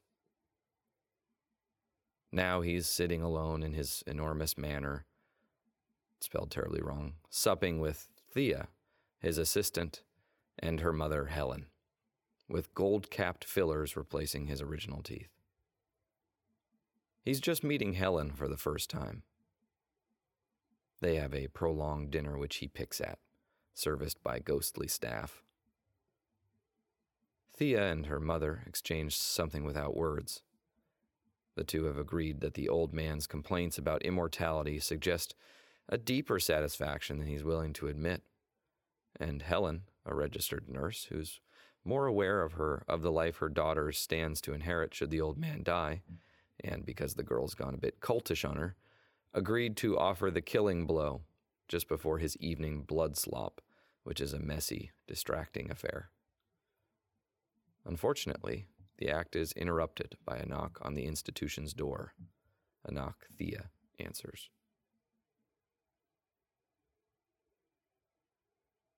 The litigasts have sent revealing paperwork. New rulings in death quality and count have rendered the messy work of keeping Carnegie alive an aesthetic and legal no-no. He's to turn himself in for immediate draining. All assets earned bena- beyond a nominal human lifetime forfeit to the state. He is to be executed, and two, is, in a somewhat oblique and frustrating twist, no longer interested in dying or ending his immortality. They spend an hour boxing up important material goods and sneak across town to hide away at Helen's quiet house mid-city. She returns to work as a nurse. Dwayne takes the role of a gradually weakening relative as Thea simultaneously tries to satiate his renewed desire for blood meals and convince him that death is, after all, quite nice. He is apprehended by local police after dispatching a litigast agent who manages to track them down. Jail is not pretty, nor is the brief court trial. The prosecutor is, naturally, a litigast, who convinces the old man to take a plea bargain, loads him up in a car, and takes him back to his original house. It has been turned into a hotel. Carnegie is sat down with a litigast head honcho, who explains liberally that it is time for him to go. He is staked, evaporating into ashes. The head honcho clears her searchers to find Thea and bring her in for a, a signing over. She is the executor of Carnegie's will. Since Carnegie has been dusted, she refuses her signature. She stakes the head honcho, only to discover to discover them a very different kind of undead, and flees through the hotel to its dizzying parapet. There, approached, she transforms for the first time into a swirling cloud of bats.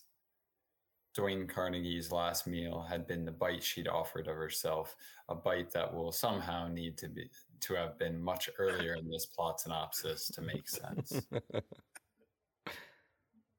I, I, I like the meta twist, the, the commentary. Yeah. The movie commenting on itself. Yeah. So, so my take on this pitch is that the fir- the first act is chef's kiss. Mm. Just, I loved every second of it. The the tone, the incisors, the Turkish mob of the sixteen hundreds, mm.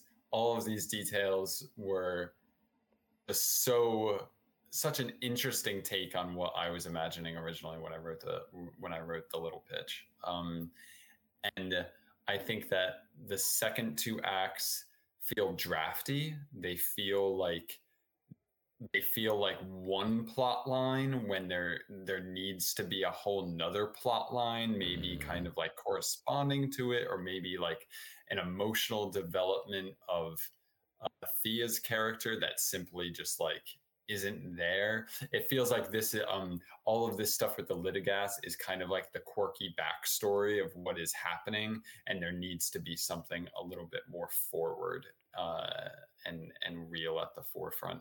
But in terms of the first thirty minutes, I'm I'm totally on board.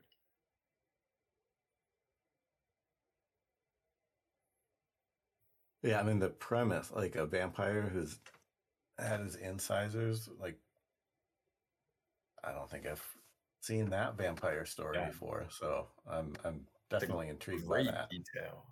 Yeah. I always pictured that they'd have to just like make really messy meals yeah, without the ability, yeah. like everything, like the whatever the sucker part of the, you know, sharp teeth, they can still do right. that, but they have to like be slurping at puddles and shit like that. I mean, ultimately you yeah, just yeah. use a cup, but there's something about like, you know, like creating violent death in order to like, because you can't, you know, you know how people have that issue with like, you know, you, you kill a, kill a whatever to eat it. And you're like, wait, but now I have to, I have to get in there somehow. And you're like looking yeah. at the body for like what the entrance is. And anyway. Yeah. Well, if there's like some quasi-scientific, like in order for the the vampire to like properly be able to metabolize whatever it is in the blood, it needs to be consumed in a certain messy way or something like mm. or it doesn't matter, or it's just the visual's cool, but uh, mm. yeah I, I, oh, go ahead. sorry sorry um I love uh, I love the idea of the first thirty minutes almost being like a comedy of manners, you know. Mm. It's like we have these three per- personalities and they're all kind of playing this game around the table. And then all all the vampire aspects are just kind of like, it's just icing on the cake. It's just fun. Mm-hmm. And and and and, inter- and then I uh, I kind of in my head I was imagining like, what if they don't get a knock on the door, but they just get a fucking letter that says like, mm. sorry, you're being liquidated, like uh, and and they're sitting around and like one of them is reading this out and the other, and there's like there's miscommunications and people, one person isn't listening as they're reading and they're like, do you know what this means, you know, like uh, I, I can really see that scene unfolding in a hilarious way. And then they all pile into the car and they're like, we need to get you out of here, and you know, cue uh, cue funny like road trip scene, you this, know, trying to yeah hunt. This is the movie in which hijinks ensue. Yeah, like, yeah, absolutely. Yeah. I think I think I was like, they don't go back to Thea's life or Hannah's li- or, or Helen's life. Mm. Uh, I think that they go elsewhere. I think they go and they have hijinks trying to hide this guy somewhere, and then of course. If like the litigasts just kind of know everything and are kind of omniscient and they find them anyway, and it was all for naught. Mm. Um, and uh, yeah, again, I, and then uh, the theme guy, like there's a good thing about like uh, this guy's yeah kind of bored with life. It's not the life you like. It's some it's, some, it's less than uh uh. perfect vampire life, what with not having the teeth, but he still lives forever. But it's like this living forever in this somewhat less than existence that's messy, and he's bored. But then suddenly when faced with actual death, he's like, no, no, no, no, no, I want to live. I want to live. And then it's the chase, the tension. Yeah. Of like, no, yeah. Uh, yeah. And then what, uh, but then also like, he wants to live, but also I, I like the like uh, simultaneously like trying to like satisfy him and remind him that death is it's not the worst thing. So it's, and quite nice like that.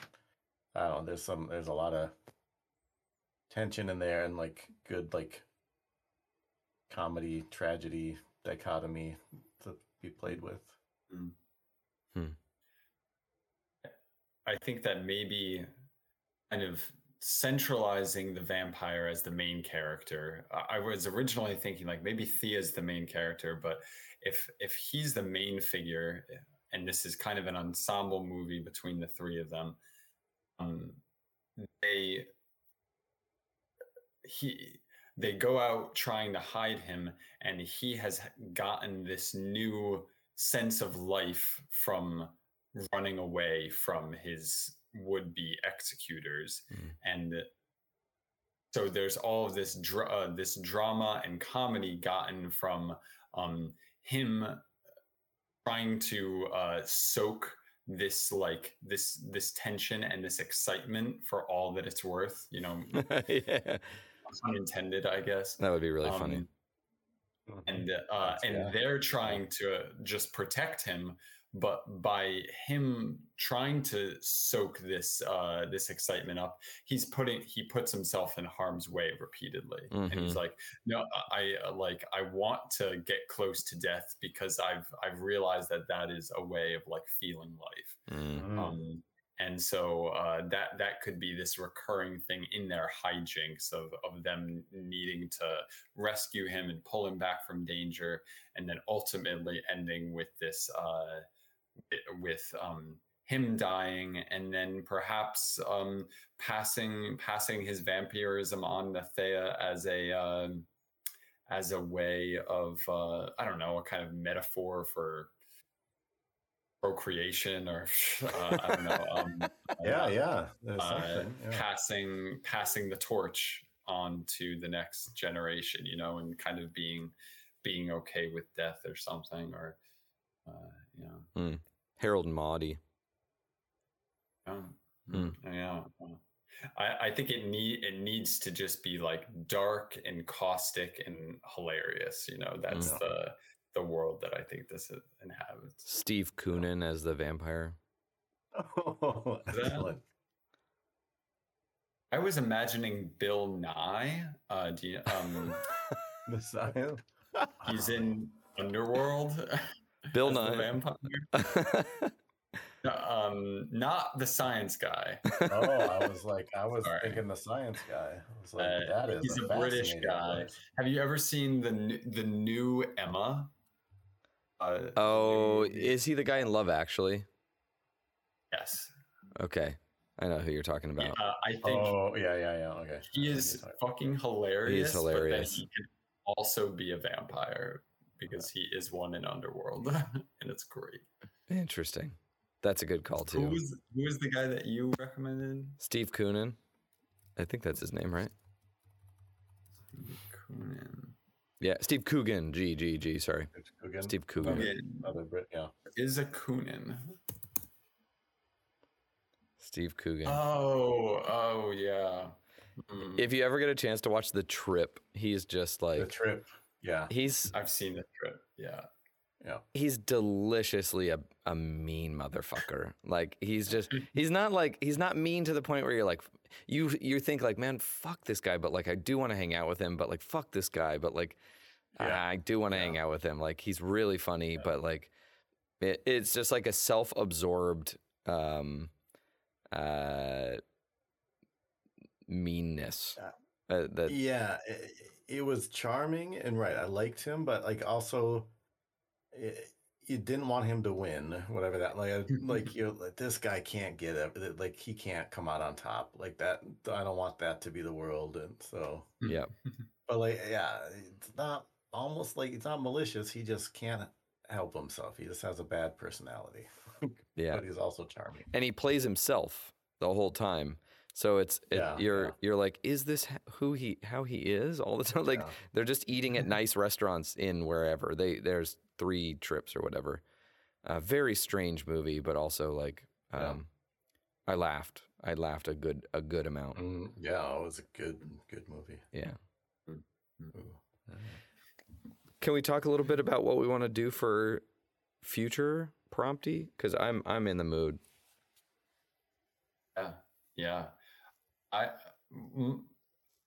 my idea, and I think that we r- kind of talked about this last time, is maybe like taking one of these things that we've written and turning it into a longer piece. Uh, my, my first instinct is to kind of more or less abandon the movie aspect and just write a short story. However, if anybody actually wants to go forward with a script or maybe maybe some kind of weird like script story combo, you know, um, I, I keep on thinking of a short story I read one time of that was basically a screenplay pitch, but it was conscious of itself as a short story. Um, but it acknowledged itself as a pitch for a movie. So, you know, there's some interesting ground that we could tread there. Um, And I would be fine with that. I would also, if if uh, you guys are not feeling excited or interested by that, that we can go into just like new, hmm. new prom territory. You know?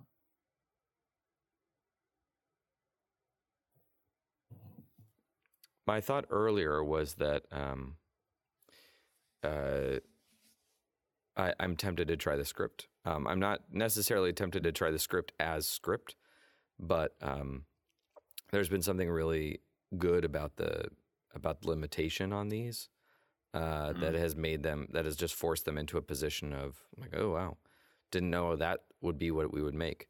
Um, and my my thought is just to practice dialogue. Um, there are any number of really good scenes, but if we set, like, for instance, right, we did uh, three one-sentence things, then we did three paragraphs on three things. But if we picked one of these and said that each of us got, it's three pages, but only thirty words of it can be exposition. Or...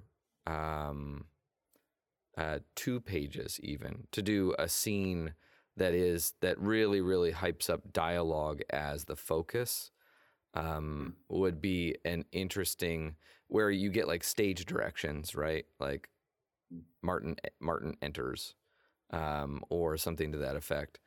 But just that like to try, to work on something like that would be more difficult, assuredly.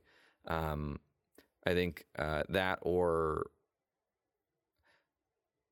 But then again, like I'm reading this, um, th- this like world's best short stories. I took it because it was one hundred twenty pages um, on the train down to Busan, and they're not that good, right? They're I'm not reading mm-hmm. these stories, and they're written by like our most famous writers, um, and this the brevity of them makes them very edible.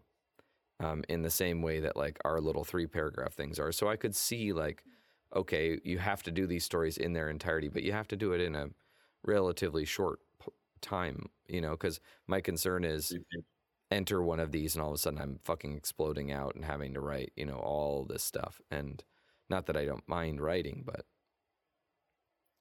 Uh, I, yeah, I could certainly benefit from the, a new practice of like, you have to know where the end is. You, you, you can't keep like meandering. like, it's like, yeah. Uh, you know, not, not that like I will ever like end up writing like that, but, but just as a like, yeah, what would it look like for me to like, yeah, you only have this much to work with. It has to end. Yeah. In three pages, you cannot, it just has to. Yeah. Mm. Like that kind of discipline or just new way of un- unlocking a, a certain way of thinking could be uh, at least novel enough for me to. My, my thought is either we adapt uh, either or, Either um, and and or we uh, adapt uh, a scene, or um, we simply expand three paragraphs into three pages. Um, and I'm for some reason I'm I'm pri- uh, like I'm privy to three pages, but maybe that's because I haven't written uh, a script in. Hmm. Years, you know, uh, and feel uncomfortable with it, but maybe that'll maybe that'll be good, you know. Well, let, let's do this. Let's let's just do the three pager. Uh, th- pick one of the six that we've done, um, three pages, and then we could try next time to write one scene in dialogue from that short story.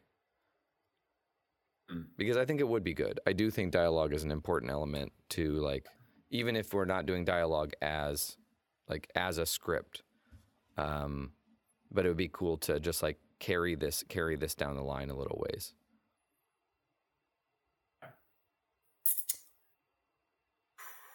What are you thinking?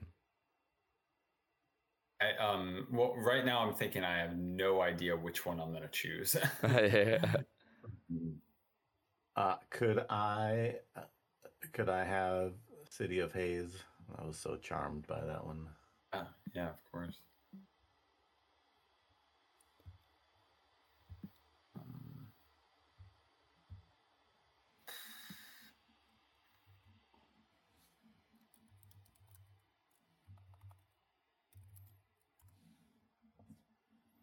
I want to do. I want to do the uh, the video game one.